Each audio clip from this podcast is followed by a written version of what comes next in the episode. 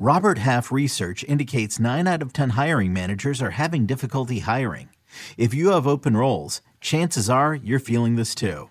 That's why you need Robert Half. Our specialized recruiting professionals engage with our proprietary AI to connect businesses of all sizes with highly skilled talent in finance and accounting, technology, marketing and creative, legal, and administrative and customer support. At Robert Half, we know talent. Visit RobertHalf.com today.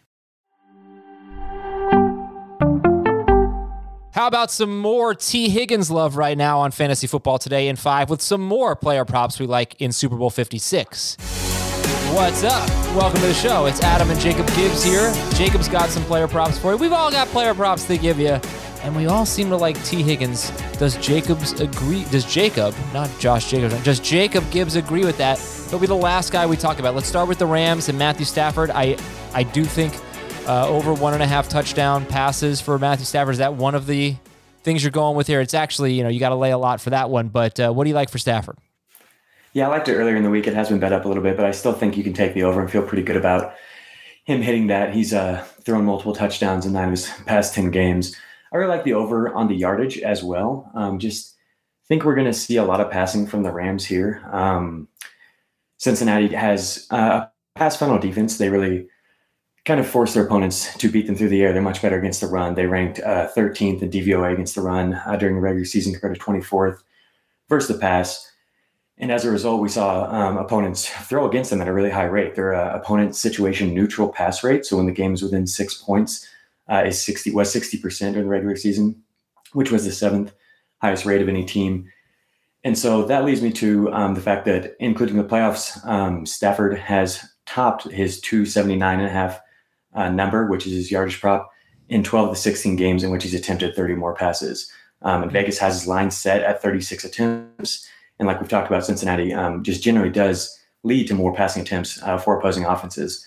So uh, the matchup, you know, is, is pretty neutral. Um, it's not anything to get excited about.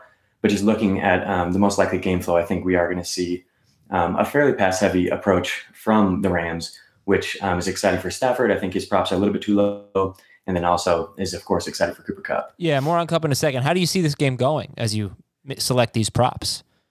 I think it'll be um, a pretty close game. I don't I don't lean necessarily towards one team over the other. I, I do think the Rams will take it. Um, but I think as long as it is close, we're going to see you know LA be pretty aggressive in attacking through the air. Um, so yeah, that's I think kind of the approach I'm taking um, is is especially in, in uh, DFS and then also in props, just kind of I really like the overs um, on the Rams passing games, and I, am leaning a little bit under on uh, Cam Akers, some of his props as well. Okay. So Cooper Kupp, what are you looking at there? Yeah, so Tyler Higbee is looking unlikely to play, um, and you might not think that you know Tyler Higbee would have an influence uh, really on somebody like Cooper Kupp, who just gets fed every single game. But um, he really has. In previous games with Higbee sideline this year, Kupp saw a substantial boost in his uh, target per route run rate.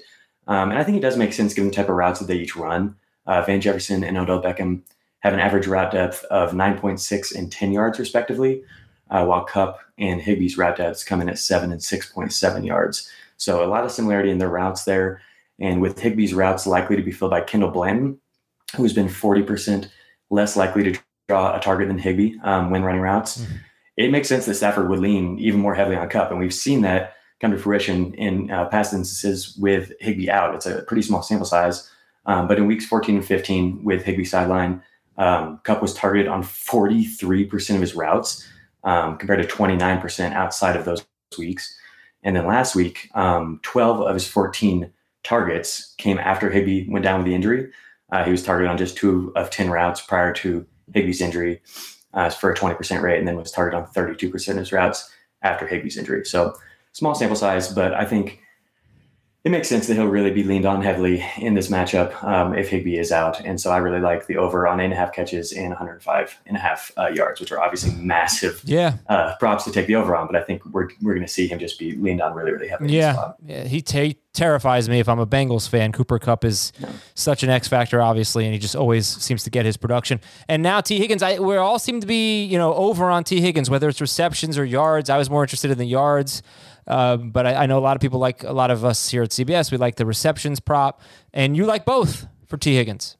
Yeah, I'm fine with taking both. I agree with you that I prefer the yardage um, because he can get it just in a few catches, really.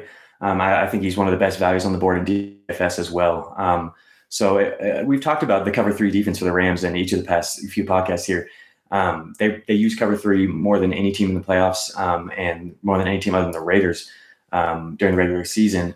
And when looking at Cincinnati's splits versus cover three compared to all other coverage schemes, Tee Higgins is the guy that really stands out. Um, he's been 20% more likely to draw a target versus cover three compared to all of the coverage schemes, whereas Ja'Marr Chase has been 6% more likely. Tyler Boyd's been 3% less likely. CJ Uzomah has been 31% less likely.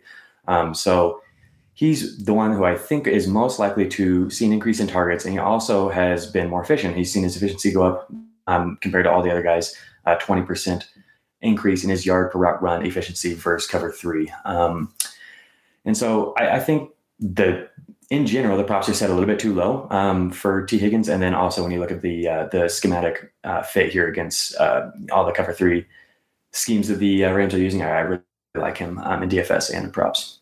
All right, so we'll talk about Ja'Marr Chase and all these types of things. But when you want to hear about cover three and who succeeds in that type of coverage, that's why we bring Jacob Gibbs on. That's why you should follow him on Twitter at JA underscore Gibbs 23 and uh, no, at J.A. Gibbs underscore 23. Okay, there you go. I had to cheat. I had to look. And uh, also, why you should check out sportsline.com for more great content from Jacob, from Mike McClure, from so many other great experts. Uh, we will talk to you tomorrow with more player props on Fantasy Football Today in five. See you later.